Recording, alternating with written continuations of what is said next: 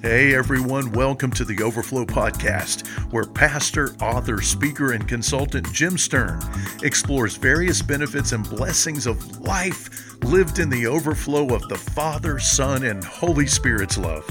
There is so much to discover, to learn, to feel, and to see when God goes first and we live in the overflow.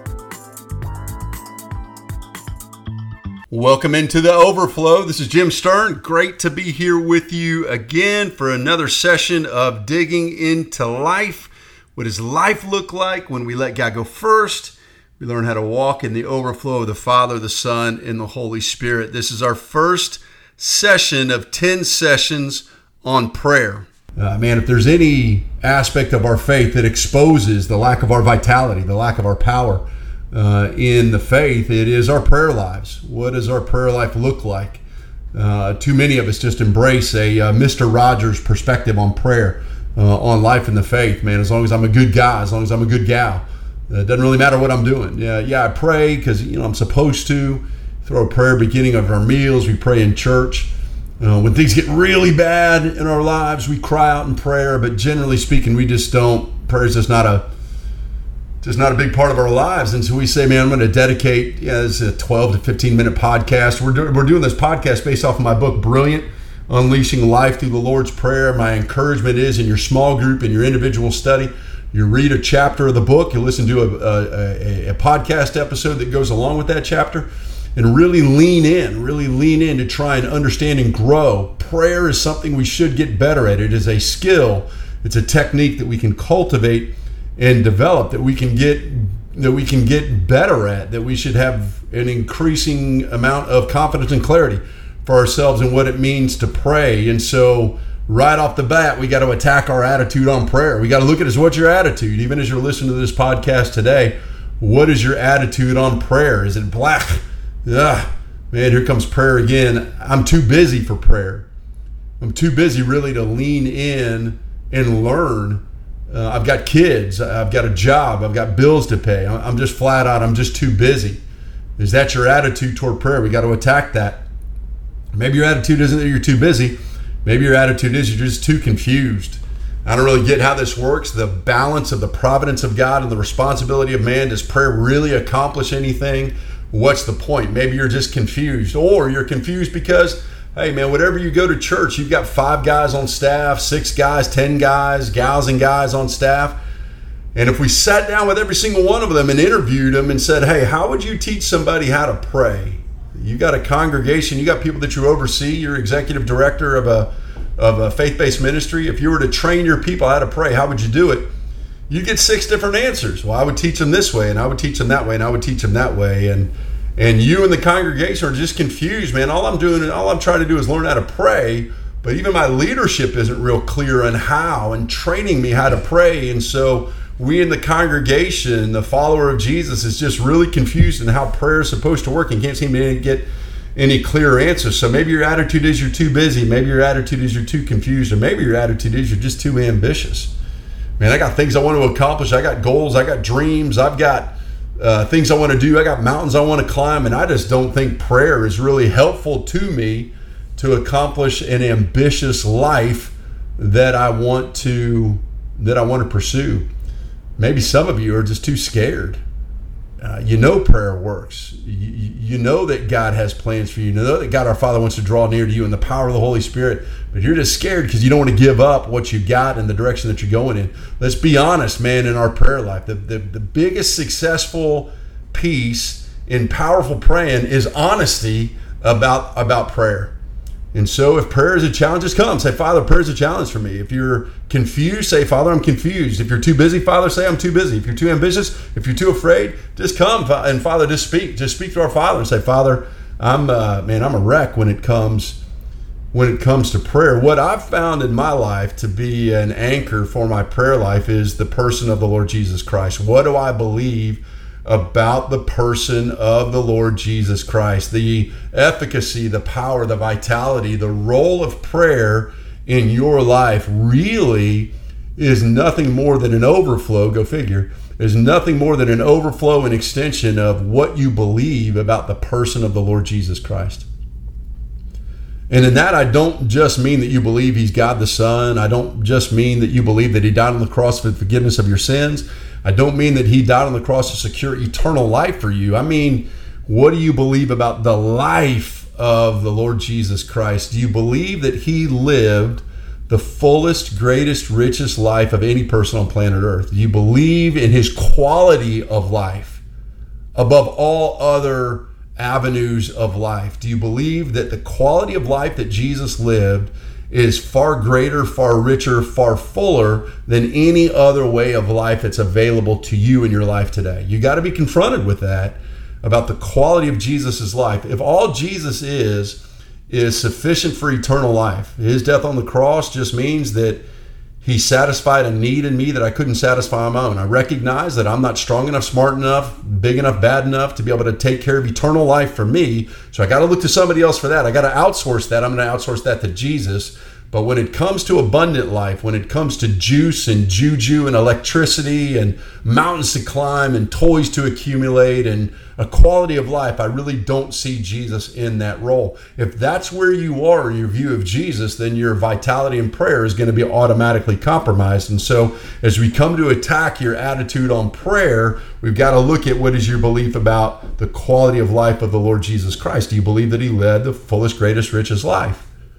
And then, secondly, not only in his quality of life, but just in his intelligence, do you believe that Jesus is brilliant?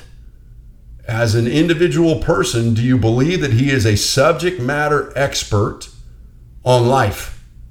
So, if you, if you think about from an IQ standpoint, it is estimated that Elon Musk, and we all know who Elon Musk is today, if Elon Elon Musk is estimated to have an IQ somewhere in the range of 150. It's estimated that Einstein's IQ was 160 to 190. It's estimated Stephen Hawking's IQ was 160-ish. What do you think the IQ of Jesus would be? Do you even think Jesus would take an IQ test?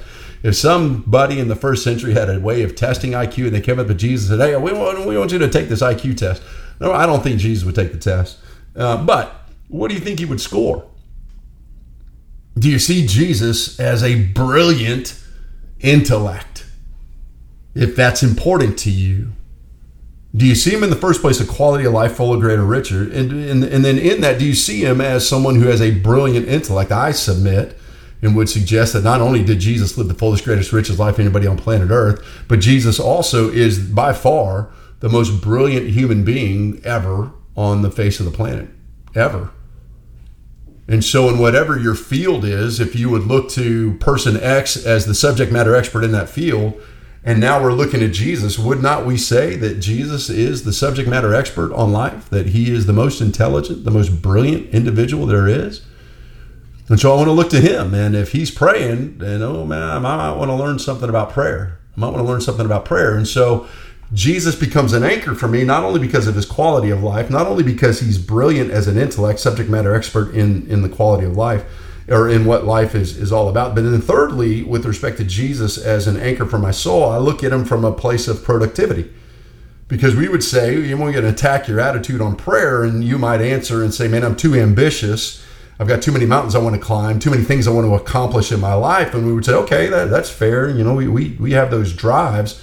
Would you not say that Jesus is the most productive person, led the most meaningful life, accomplished the greatest accomplishments of any person on planet Earth combined? I mean, Jesus, God the Son, and his accomplishments started a global movement of Christianity that 2,000 years later we are still studying, still being affected by, still being transformed and intoxicated by. Jesus, in his mission, carried the weight of the sin of all of mankind on his shoulders, and yet still had joy, and yet still had life, and yet still walked and didn't get depressed. And can you imagine carrying that weight? How crushing that would be?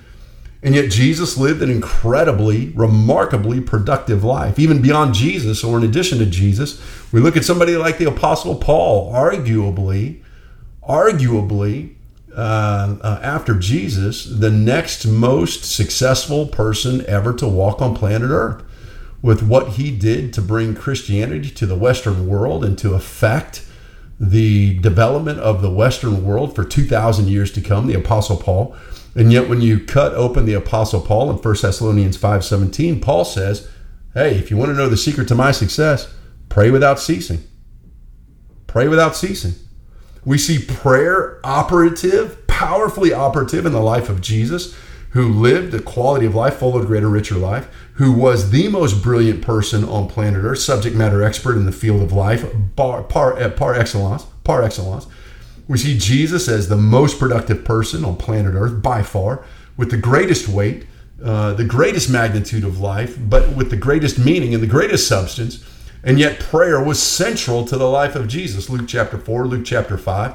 Uh, Jesus would disappear from his team. He would disappear for swaths of time, swaths of time. And where would he be? He would be off by himself, hidden in secret, praying. Praying. If you cut open the heart of Jesus and you looked inside the man who walked with the greatest quality of life, the most brilliant life, the highest level of productivity of any person on planet Earth, if you cut him open, what would you see in his heart? You would find prayer. You would find prayer at the core of what he did in his life, how he succeeded.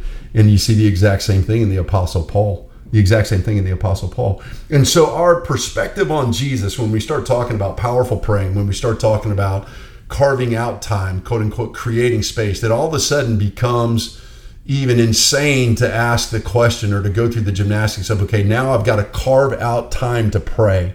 It, when, when you really gr- get gripped by Jesus and the power of the Holy Spirit, it really, everything gets turned on its head. And one of the things that gets turned on its head is your understanding of time. And one of the, the calculations that, that in the first place was, I have to carve out time to pray. Now it becomes, you'll know the shift happens in your heart because now it becomes, man, I, I got to carve out time for everything else because now all I want to do is pray. Now, all I want to do is talk to the God of all creation. Now, all I want to do is learn how to commune with God my Father, with God the Son, with God the Holy Spirit, the creative force of the entire universe who wants to have a relationship with me and has given us this opportunity through prayer, through prayer, this dialogue, this communication with the Father, with the Son, and with the Holy Spirit, to be able to commune with Him in an extremely powerful way the the driving force of that has to be our view and our understanding of the totality of who Jesus is in our lives today. And then in extension of who Jesus is, what was the role of prayer in his life? So, in this first episode, 10 episodes on clarifying what does power praying look like, what is the role of prayer in our lives, we must begin with your belief about the person of Jesus. Is he your go to guy? When you look at Jesus, is he solemn? Is he monk like?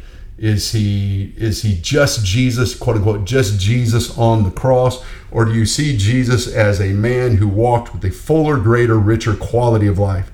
In Jesus, do you see a man who is who is the definition of brilliant? The definition of brilliant. And in Jesus, do you see a man who led the most productive life of any man greater accomplishments, greater will, greater life, greater substance, greater meaning than any person on planet Earth. If you see him in those ways, then you cannot therefore deny the role and the power of prayer in his life. And if you desire a fuller, greater, richer life, if you desire wisdom and insight for your life, if you desire to live a life of kingdom productivity, then prayer becomes on its own organically essential to the vitality of your soul to the vitality of your soul. And so i commend you for giving us a little bit of time just here 12 13 14 minutes in this introductory podcast to brilliant to brilliant i encourage you to read the introduction chapter one have a small group of people you're working with this on do it on your own accord where you are really leaning in and giving an intentional effort to ask god our father to train you to become clear and confident in your own prayer life so you can walk in the fullness of life and the benefit that God our Father has for you in prayer because of prayer uh, as a follower of the Lord Jesus Christ. We're going to use the Lord's Prayer as our model. We're going to use the Lord's Prayer as our model. Many people know it, not many people use it. We've got to empower you to use the Lord's Prayer, but it begins with this. And I want to finish our first session with this, this these questions for you to wrestle with, wrestle with today. How do you see Jesus? Do you see him full of greater riches? Do you see him brilliant? Do you see him productive? How do you see him? And are you open to learning how to pray as he learned how to pray? Hope that this has been a meaningful time for you today. Don't pre- don't uh, don't hesitate to push in to introduction chapter one of the book uh, uh of, of Brilliant. You can get it on Amazon.com. Uh, There'll be a link in the podcast uh, if you need it. You get it on Kindle, all sorts of different ways you can access the content. And I'll look forward to walking out, walking this out with you as all of us together seek to be kingdom brothers and sisters in the Lord Jesus Christ, advancing the cause of our Father, one person, one step, one issue at a time, as we learn to live in the overflow of our Father's love. God bless. Thank you for joining us in the Overflow. To find a blog connected to today's session where you can engage with Jim and others, go to trexo.org forward slash blog. This podcast is made available through the gracious giving of people just like you. If you would like to help us bring more people into the healing waters of our Father's love, you can do so at trexo.org forward slash donate. We will be back next week for another edition of Overflow.